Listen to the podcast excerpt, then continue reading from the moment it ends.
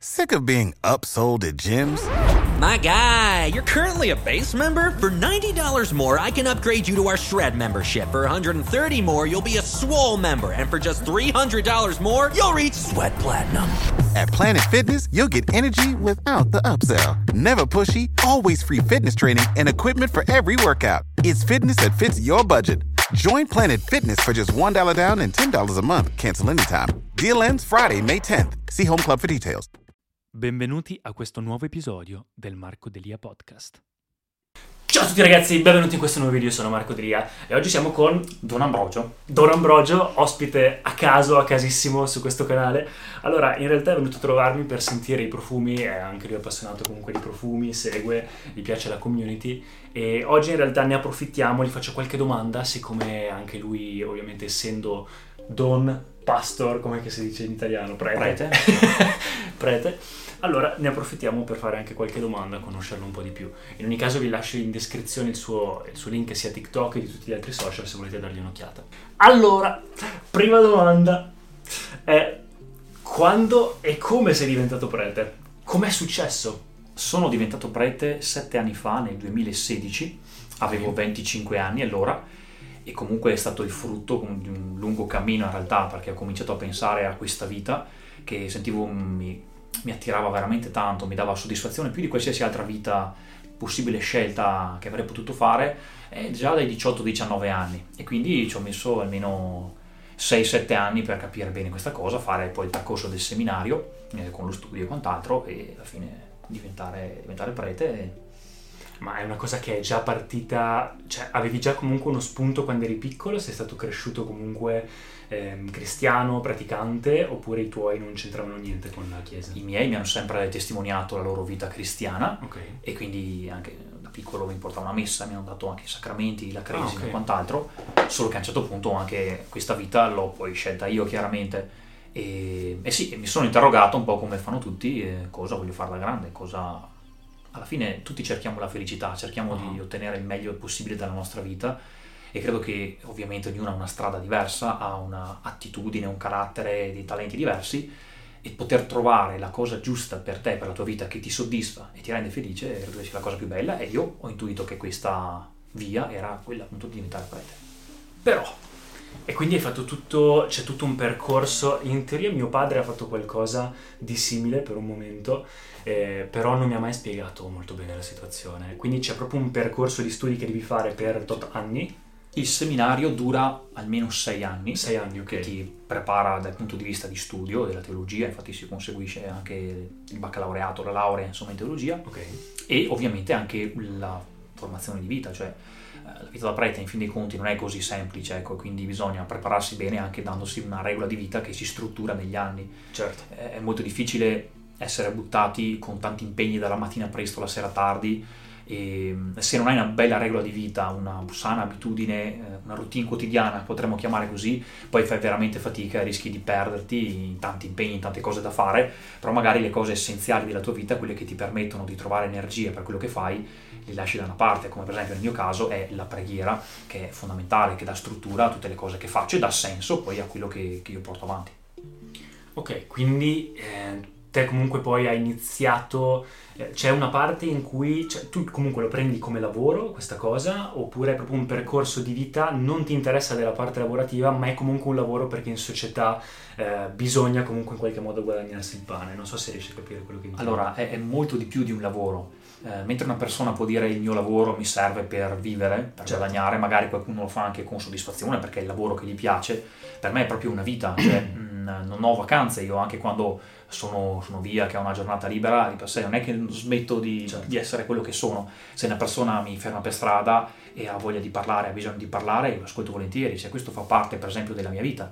E, e credo che non sia un limitarsi a l'orario di ufficio o gli impegni che ho, che, che tengo in agenda, che comunque sono Ok. tantissimi, ma secondo me bisogna anche essere aperti, almeno nel mio campo, a qualsiasi occasione che c'è, soprattutto nell'incontrare le persone, ecco, soprattutto. Infatti questa cosa a me in realtà mi ha sempre incuriosito molto e mi è piaciuta molto. Io in realtà eh, sono stato cresciuto anch'io come cristiano Mhm. eh, praticante e mia madre, soprattutto mia madre è bosniaca, è dalla Bosnia ed è scappata dalla guerra eh, nel momento in cui là c'era la divisione per il comunismo Mhm. anche per la questione delle religioni. Certo. Eh, quindi anche se lei è ehm, bosniaca, poi io e mio fratello, quando poi siamo nati qui in Italia, comunque abbiamo potuto prendere una seconda cittadinanza e lei invece che darci la bosniaca perché era maggioranza musulmana, ci ha dato la seconda cittadinanza croata perché Ok. si poteva scegliere essendo cristiani cattolici. Ma questa cosa non l'hai mai detta sul tuo canale? No, non l'ho mai detto, non Ah, parlo, scoop. non parlo quasi mai in realtà di, di me così su- sul Credo canale. che insomma i tuoi utenti apprezzano quando se un giorno Sì. vorrai raccontare la tua storia, la tua vita. Fatemelo sapere nei commenti. Scrivetelo nei commenti se vi interessa, ma secondo me sì, farei Ok. tante visual. Perché le persone interessa percorso di vita. Anche a me lo chiedono tante volte, appunto, come hai chiesto tu, Eh sì, ma sì. dove è nato il tuo percorso, perché sei diventato prete, quanto tempo ci hai messo. È interessante, immagino che siano le stesse domande che ti fanno tutti, però. Sì, no, è vero. Però è la cosa un po' che alla fine interessa, perché non è... Tutti se lo un po' chiedono, però non c'è mai quel momento in cui dici ok, ho un rapporto con una persona che più o meno ha la mia età, posso fargli queste domande, capisce quello che voglio dire ed è anche disposto ad ascoltarmi. Certo. E praticamente anche io ho avuto un po' questo, questo sfondo, diciamo così, però i miei genitori dopo mi hanno sempre lasciato un po' scegliere quello che volevo fare. E quando sono arrivato ai 18 anni ho iniziato un po' un mio percorso interiore e se vedi là in alto c'è anche lì la Bibbia.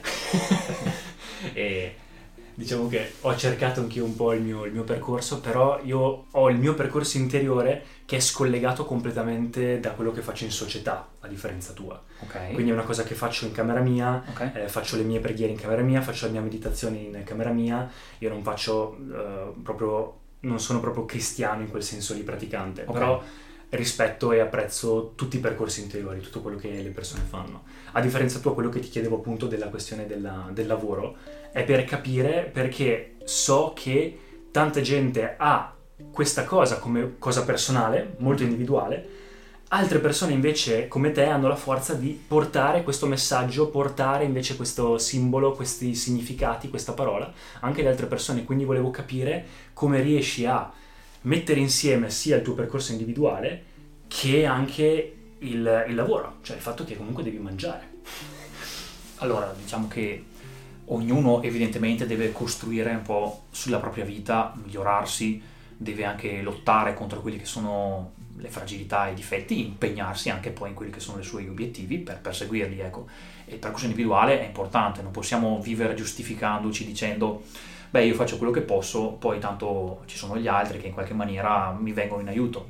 Non si può pensare di vivere così oppure trascurare proprio anche se stessi, perché credo che sia una mancanza grave verso anche i doni che ci sono stati dati, Certo. che sono doni potenziali. Cioè non è che noi siamo nati e eravamo già capaci di fare tutto, siamo nati con dei talenti e i talenti vanno investiti in qualche maniera, vanno sviluppati, vanno fatti fiorire nella loro potenzialità perché diventino poi cose concrete, vere, eh, nella nostra crescita, capaci di, di poi donare agli altri. E io ho la fortuna anche di, di poter, come dire, mh, vivere eh, grazie anche alla generosità delle persone che, che mi sono, Ok. che non mi fanno mancare niente, ecco, non è che ho una vita, come dire, particolarmente lussuosa o costosa, che cioè, vivo veramente con, eh, con poco, ma non è il mio interesse poter, non so, scalare eh, la mia vita sociale, Certo. diventare, non so, una persona che ha un certo reddito, una certa fascia di, di nobiltà, ecco, o fare carriera, non è questo Ok. che, che mi interessa, quello che mi interessa di più è poter essere al servizio delle persone per quello che sono le mie capacità e, e anche il mio vuoi, ruolo, il mio ministero. Ehm, e dopo quello che è il poter vivere, secondo me viene anche di conseguenza, cioè alla fine quello che faccio non domando mai soldi a nessuno, ecco. Certo. se le persone poi sono generose e mi, danno qualcosa, io sono sempre molto contento, però tante volte anche quello che mi danno, anzi praticamente sempre, lo, giro per le persone che hanno bisogno, che sono in difficoltà, perché io con quello che ho già riesco a vivere più che dignitosamente, insomma. Ecco. Molto bello perché ehm, è una situazione ehm, che tendenzialmente, io ad esempio, te comunque hai studiato teologia, ovviamente, però io di solito quando invece vado a un po' a fare il mio percorso interiore, ehm, vado un po' a prendere qualcosa dall'India, vado Ok. a prendere un po' da quelle mm, che non sono neanche magari religioni, puoi prendere qualcosa magari dall'induismo, prendere qualcosa che è dal buddismo, però è un po' più l'insegnamento, eh, diciamo, senza etichette che hanno dato a livello interiore certe persone nella storia, come può essere anche Gesù Cristo, come può essere anche, non so, Gautama, come può essere mm, Gandhi per me.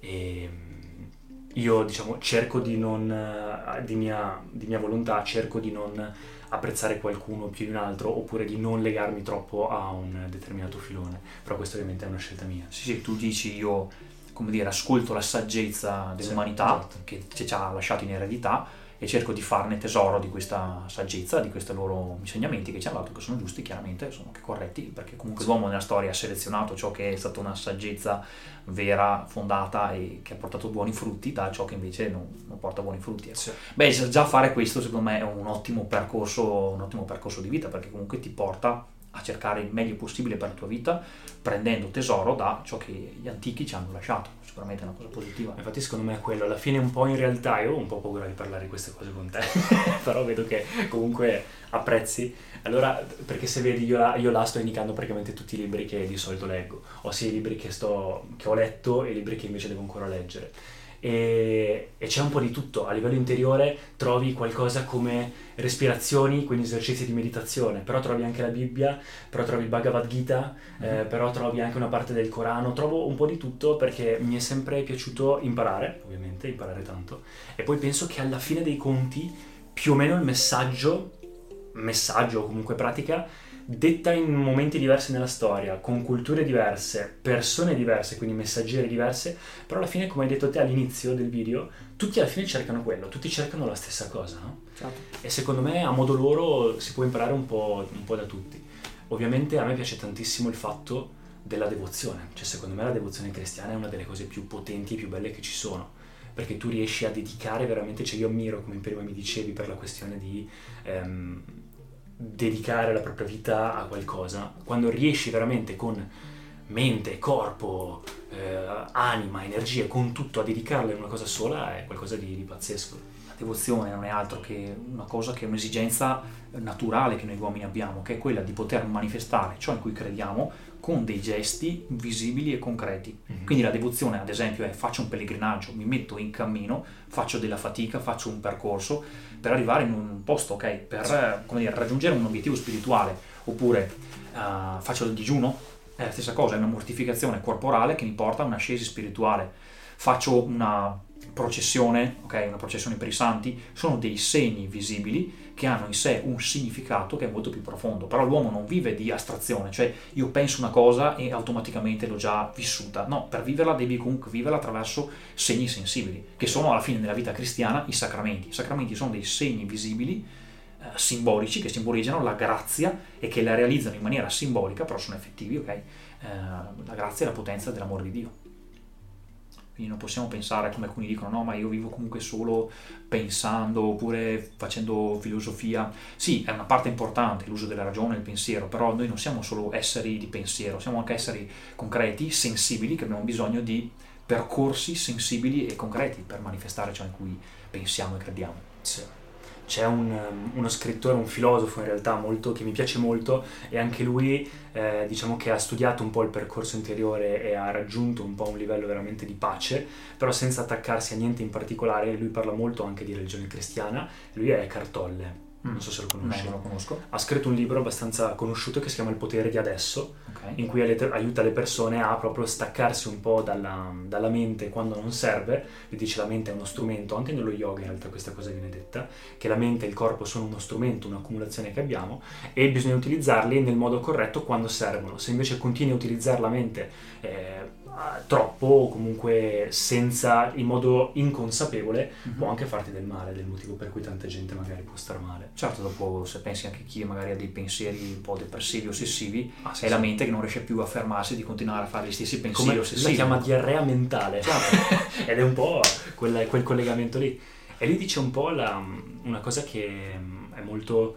è molto simile a quello che hai, che hai detto te allora questo qua è il libro di cui parlavo è Cartolle lui parla spesso anche proprio di devozione, di, di tutto, è un, è un, signore che anche si fa vedere molto sui social, lui utilizza molto i social e, e lui praticamente quello che fa, come vi ho detto, è staccarsi un po' da questa, da questa etichetta. E il... Um, niente, non riesco a ricollegarmi a quello che dicevamo prima. Pagina grigia. Pazzesco, proprio sai quei blackout mentali, questa, questa pagina assurda. Va bene, insomma, il succo del discorso è cosa ne pensi dello yoga? Cosa ne pensi della spiritualità eh, senza etichetta? Allora, come ti dicevo un po' prima, eh, secondo me ogni uomo nella storia, quindi nel vissuto della sua religiosità, okay, ha mm-hmm. cercato di raggiungere Dio e ha cercato un modo, che i modi sono diventati diversi, appunto si sono anche strutturati nelle religioni, okay? sì, certo. Uh, che, che, io definisco, cioè molto semplici, in maniera molto semplice, i cristiani, gli ebrei e tutti gli altri sono pagani, nella mia semplificazione estrema, cioè sono mh, altre vie religiose che non hanno seguito diciamo, la, la rivelazione di Dio, Dio in cui credo, ok? okay.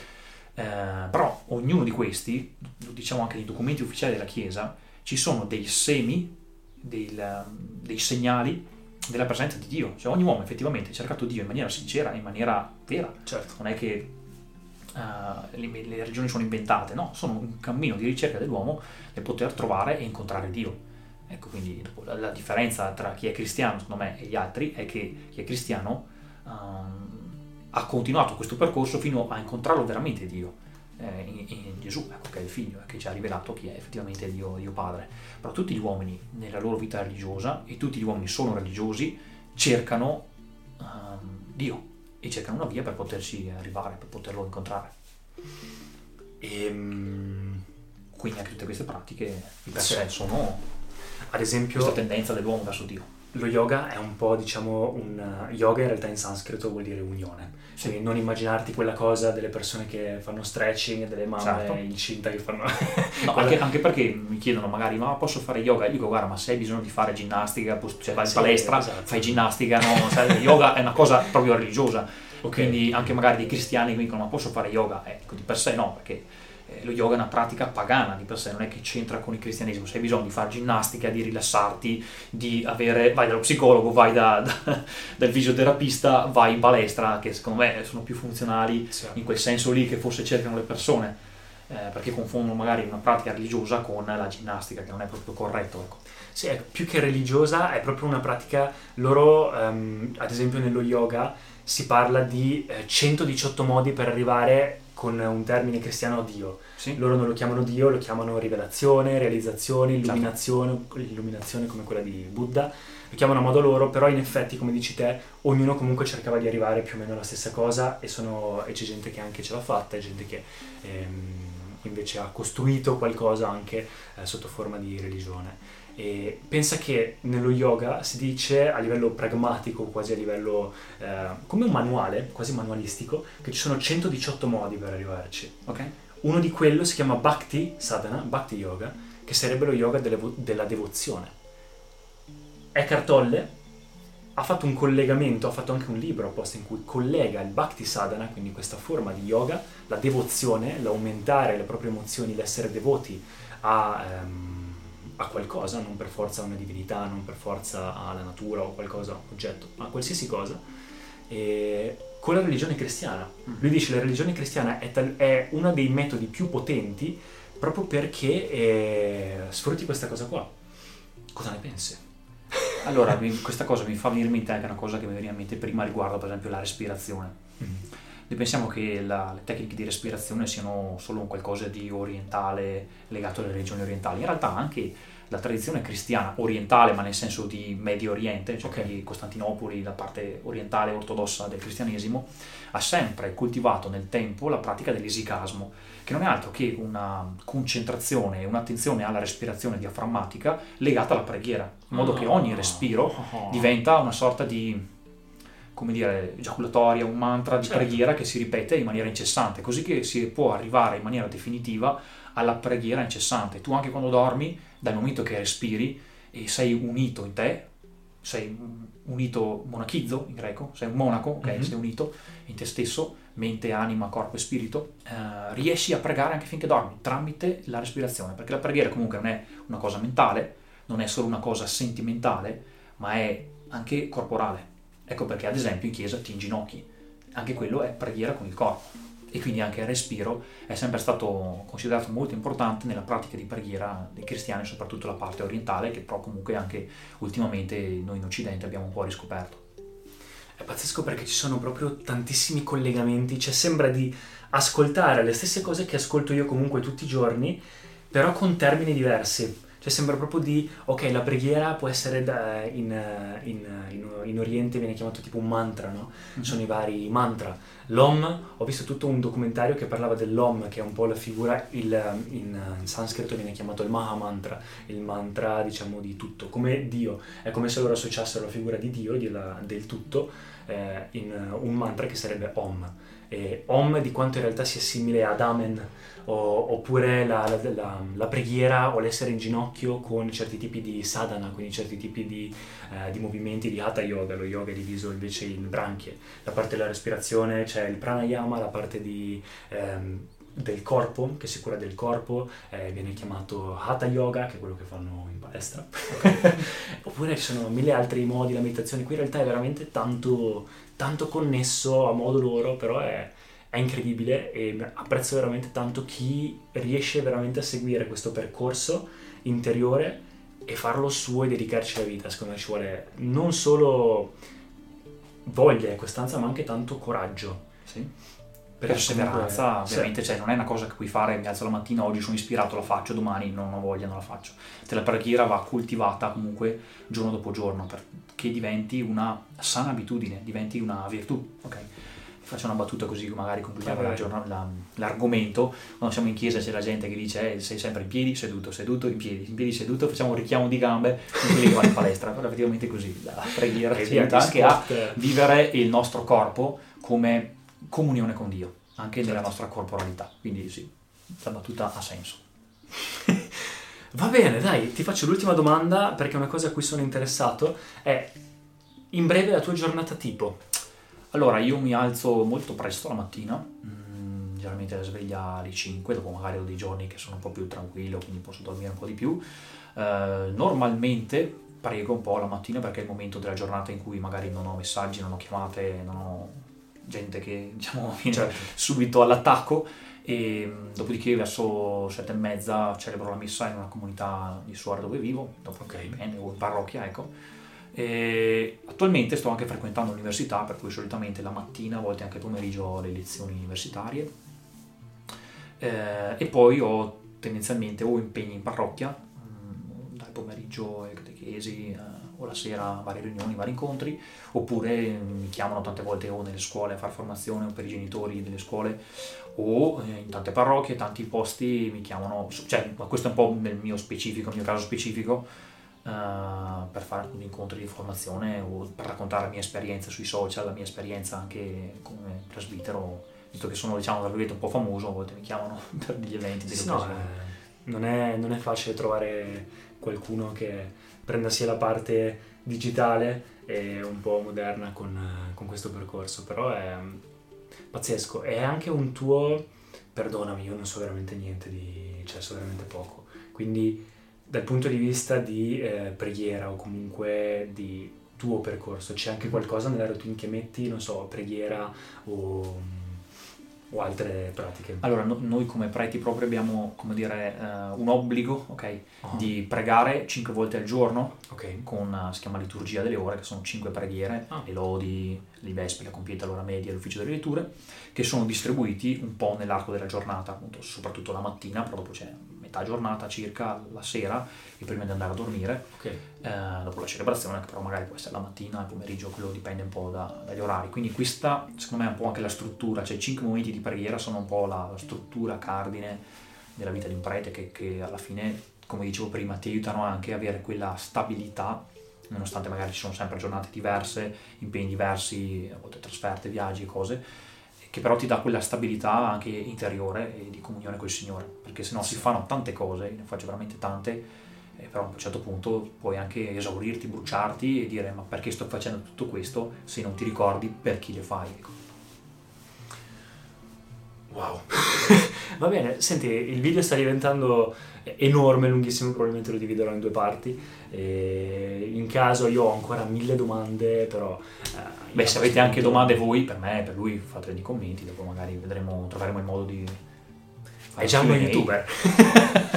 Perfetto, manca solo il canale. No, in ogni caso, se avete qualsiasi domanda anche voi, potete anche scriverli direttamente su Instagram o scrivete anche a me se avete domande per me. E in ogni caso, se proprio dovremmo avere altre domande, potremo anche fare un altro video in futuro, chi lo sa, per qualsiasi cosa. Anche perché siamo della stessa città. Siamo, eh, ci siamo incontrati perché io sono veramente del lago di Garda e lui di Verona, di Verona quindi cose, cose pazzesche.